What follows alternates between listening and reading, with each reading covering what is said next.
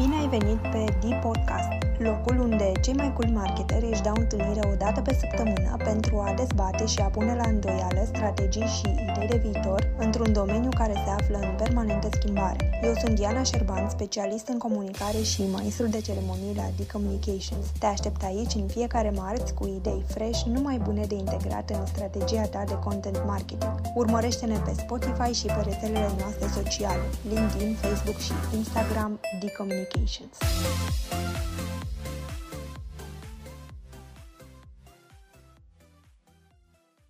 Bună și bine v-am găsit! Eu sunt Diana Șerban, gazda voastră de săptămâna aceasta. M-am gândit mult la tema pe care să o abordez. Aveam cu totul și cu totul alte planuri pentru podcastul de săptămâna aceasta. Însă, văzând uh, agitația prin care trecem cu toții în perioada aceasta, m-am gândit că ar fi mult mai de interes pentru voi să vorbesc despre felul în care comunicăm în perioada asta unii cu alții, pentru că lucrând de acasă și nemai fiind în contact direct atât de mult cum eram înainte, cea mai mare parte a comunicării se desfășoară în scris, fie pe e-mail, fie pe diferite chaturi interne, fie pe WhatsApp și fără să vrem, este posibil să transmitem mesaje pe care nu ni le dorim, încercând poate să spunem ceva în grabă sau să dăm un feedback ca să nu uităm de el, uh, dar persoana care primește mesajul respectiv s-ar putea să intre într-o stare emoțională pe care noi nu ne-o dorim, de frustrare, de nemulțumire, de panică și asta să se reflecte în activitatea ei ulterioară. Vorbesc aici în general pentru oamenii care au echipe de manageriat în perioada asta, pentru team leader, manager, dar nu în cele din urmă și pentru oamenii care fac parte din diferite echipe, pentru că lucrul ăsta se poate întâmpla nu neapărat în comunicarea manager-subaltern, cât și în uh, comunicarea de la egal la egal între membrii de echipă și care poate să ducă la, la deteriorări ale relațiilor care după aceea să se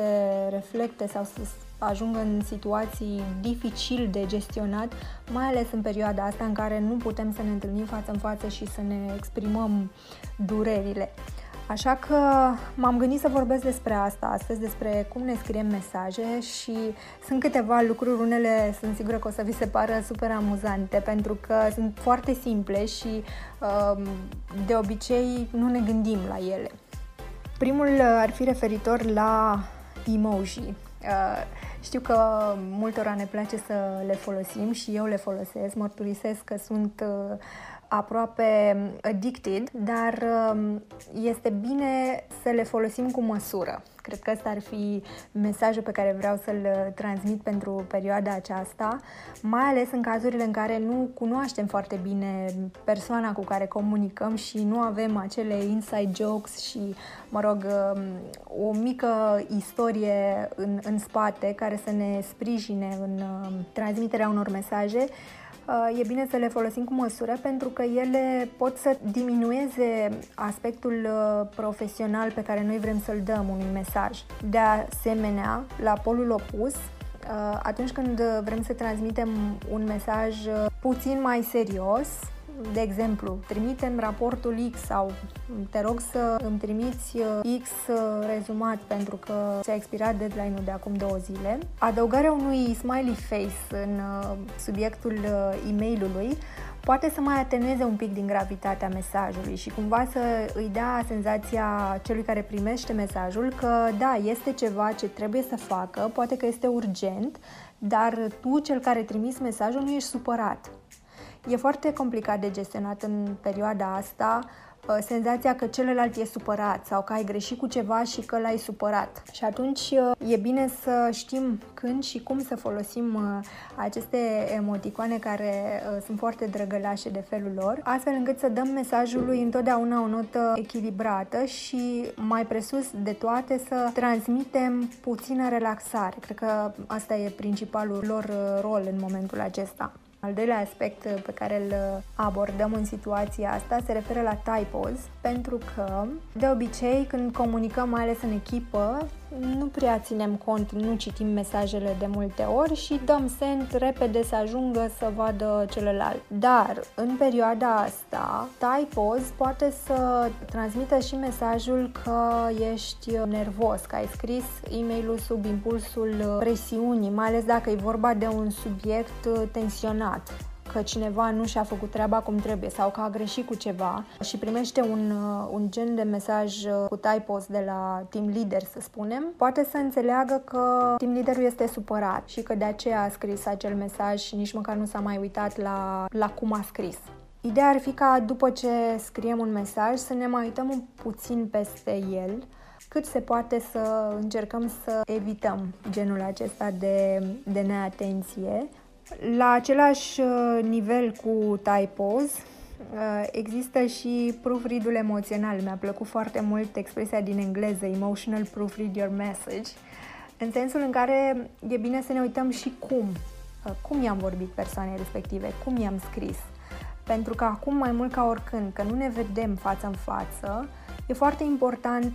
să ținem cont de cum ne facem să ne simțim unii pe alții. Asta e important oricum și când vorbim față în față și la telefon, cu atât mai mult în scris, pentru că nu avem posibilitatea să ne mai vedem atât de des și să lămurim anumite situații sau să putem să spunem, hei, nu ai înțeles uh, cum trebuie sau îmi pare rău că am scris așa sau că ți-am spus lucrul ăla. E bine să ne uităm dacă nu cumva dăm niște directive în uh, e mail Cumva oamenii au nevoie acum de căldura noastră. Fiecare avem nevoie unii de la alții avem nevoie să știm că și celălalt este fix în aceeași situație cu noi, că și lui este greu, că și el are o perioadă nașpa, dar cu toate astea vine înspre tine cu un mesaj care nu te face să te simți prost, care nu te face să crezi că tu ești de vină pentru ce se întâmplă în departamentul respectiv sau în compania respectivă. Pentru că mulți acum, sub uh, impulsul presiunii, au tendința să dea vina pe ceilalți, știi, cumva tu nu ești niciodată de vină, tot ce merge prost este pentru că X nu și-a făcut treaba, pentru că Y nu a rezolvat la timp nu știu ce, dar nu te uiți la tine dacă le-ai dat deadline-urile la momentul care trebuie, dacă ai verificat că au toate informațiile și că poți să rezolve task respectiv în timp util. Cumva, întotdeauna când ceva nu merge bine, e bine să întoarcem lupa și înspre noi, că poate și de la noi n-a plecat ce trebuie. Deci,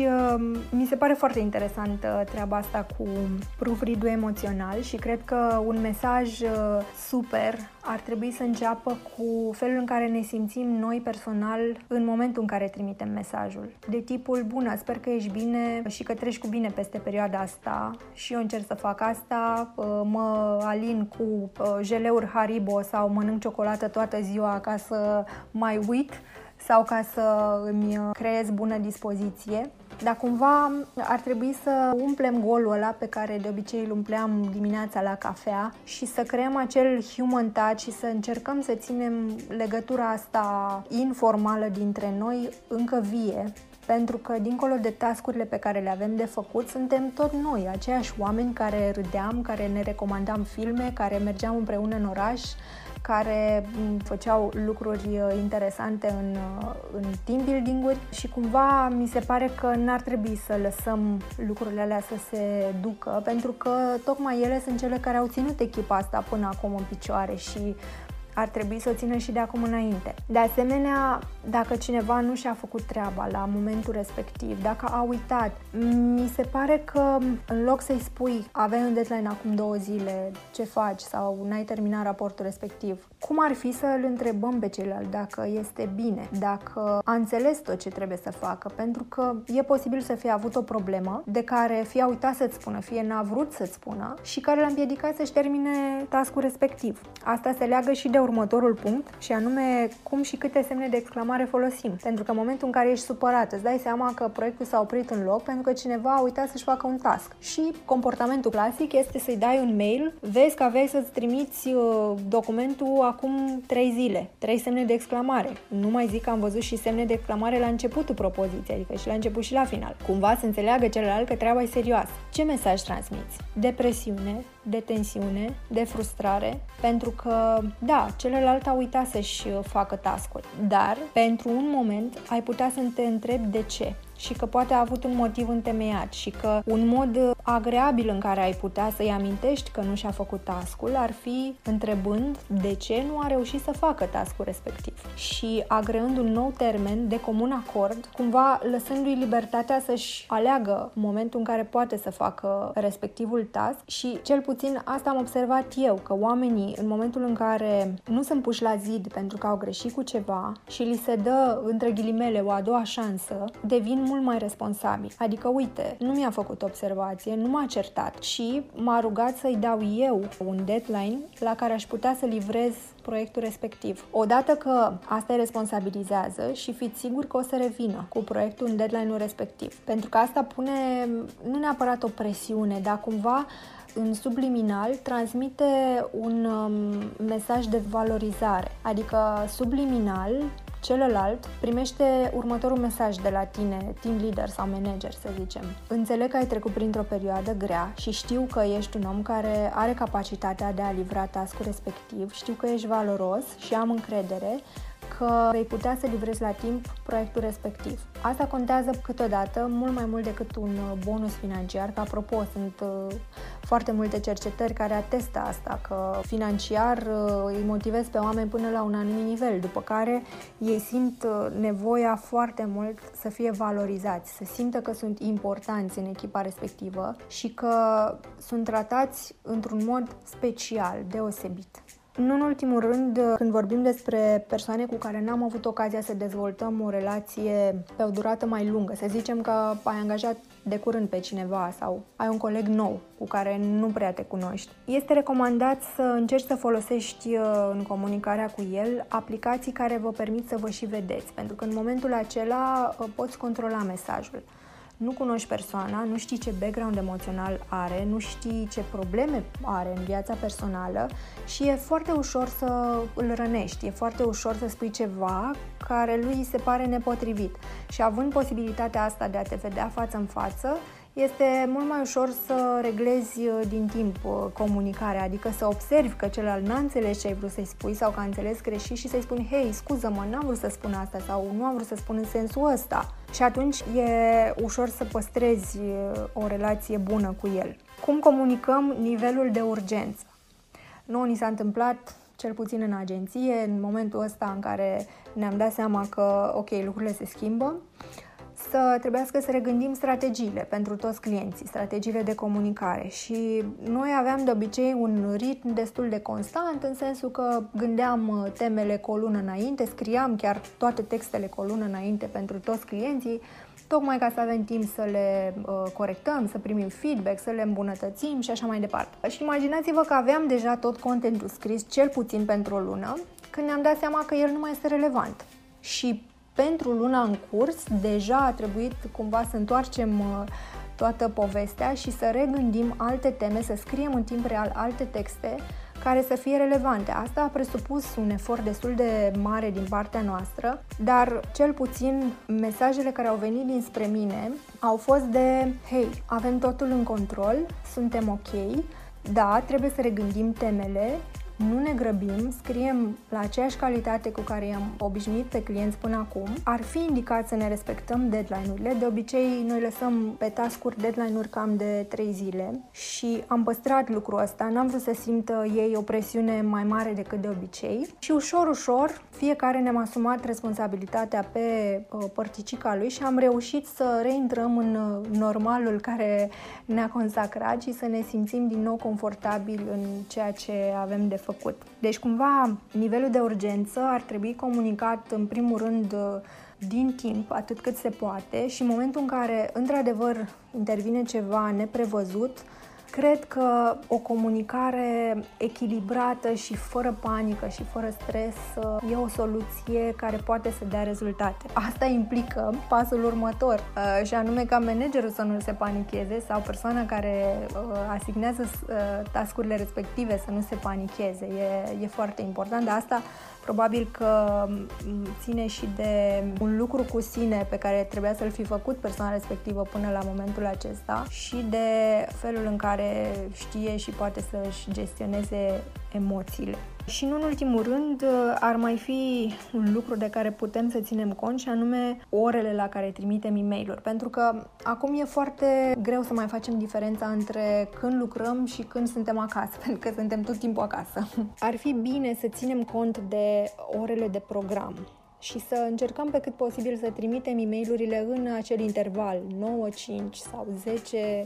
10-6 pentru că și așa oamenii se simt presați și așa mulți se simt amenințați cu pierderea locului de muncă. Este și normal că atunci când primești un e-mail la orice oră de la managerul tău să vrei să rezolvi acel task pentru că ți-e teamă că o să-ți pierzi locul de muncă. Să vrei să faci lucrul respectiv tocmai ca să fii sigur că ai făcut tot ce ai putut tu și că vei rămâne în echipa respectivă.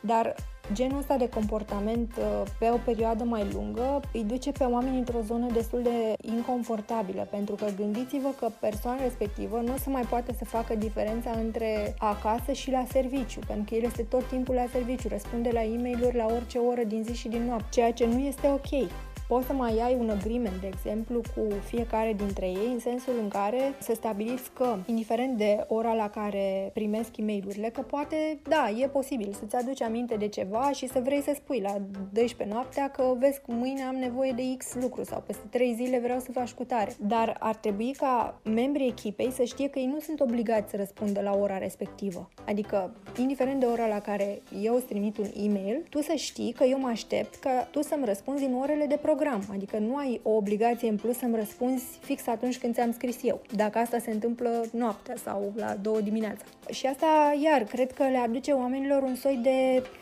liniște și le transmite și faptul că managerul lor sau colegul lor îi respectă. Îi respectă viața privată, viața personală și înțelege că dincolo de job, oamenii mai au și alte lucruri de făcut.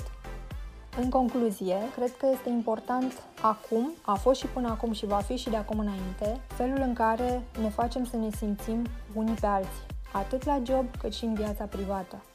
E important cum te comporți față de colegi și cum îi faci să se simtă, cum te comporți față de prieteni, de familie, de copii, etc. Cu toții avem un background emoțional, cu toții avem traume. Este foarte greu de imaginat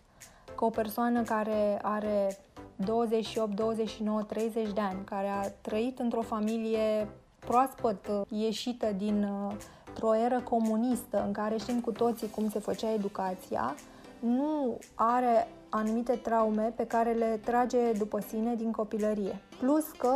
parcursul vieții fiecăruia poate să fie mm, diferit și de-a lungul timpului, de-a lungul adolescenței sau chiar uh, de-a lungul tinereții, este posibil să fi avut experiențe care ne-au impactat într-un mod negativ și care, fără să vrem, în anumite momente, scot la iveală acele frici, acele frustrări, acele nemulțumiri pe care le-am avut în momentele respective. Iar noi, ceilalți, nu știm când, prin comportamentul nostru, putem să activăm lucrurile astea în colegi, în prieteni, în oricine se află în jurul nostru. Doar că avem la îndemână câteva lucruri esențiale pe care, dacă ni le aducem aminte, putem să evităm genul ăsta de răspunsuri, ca să zic așa, emoționale, inevitabile. Și anume, Întotdeauna e bine să nu tragi concluzii pripite. Dacă cineva ți-a spus un lucru care te-a deranjat, cel mai indicat este să întrebi. Îmi cer scuze, nu am înțeles ce ai vrut să spui prin lucrul respectiv. Ai putea să clarifici sau eu, la mine a ajuns mesajul ăsta. Chiar asta ai vrut să-mi spui sau ai vrut să-mi spui altceva? De asemenea, mi se pare esențial să credem sau să plecăm de la premiza că celălalt nu vrea să ne facă rău, pentru că sunt foarte mulți oameni în ziua de astăzi care spun că, băi, din cauza experiențelor pe care le-am avut până acum, nu mai am încredere în oameni sau uh, eu cred că toată lumea are ceva cu mine sau vrea să-mi facă ceva sau sigur nu mă ajută degeaba, sigur vrea ceva de la mine. Sunt foarte mulți oameni care acționează pe premiza asta și cred că e de datoria noastră a fiecăruia să nu le întărim aceste credințe și cumva să le arătăm că noi nu credem despre ei nici că sunt răi, nici că sunt buni, ci îi luăm așa cum sunt, exact așa cum sunt și vrem, avem curiozitatea să-i descoperim. Cred că e ceva extrem de flatant pentru o persoană să aibă în fața lui pe cineva care vrea să-l descopere. Adică, mă, eu nu cred despre tine. Nici asta, nici asta. Eu doar te văd și aș vrea să știu cum ești tu, ca om. Și în ultimul rând, mi se pare esențial să ne respectăm unii pe alții. Mi se pare că atunci când simți că celălalt te respectă, ai tendința să fii mai atent la ceea ce îți spune, să iei în considerare ceea ce îți spune și la rândul tău să-l respecti. Iar asta cred că este o chestiune foarte importantă în orice echipă, ca fiecare dintre membrii echipei să simtă că ceilalți respectă, că ceilalți ascultă ceea ce are de spus. Sigur că lucrul ăsta se întâmplă pornind de la team leaderul echipei, de la manager. Și dacă managerul probează aceste trăsături prin exemplu său personal, sunt sigură că și membrii echipei vor prelua ușor, ușor, fiecare după posibilitățile lui sau în ritmul lui, dar vor prelua genul acesta de comportament. Mulțumesc frumos că ați stat cu mine până acum și uh, vă aștept cu drag marțea viitoare cu un nou podcast cu o temă nouă care sper să vă inspire și să vă fie de folos.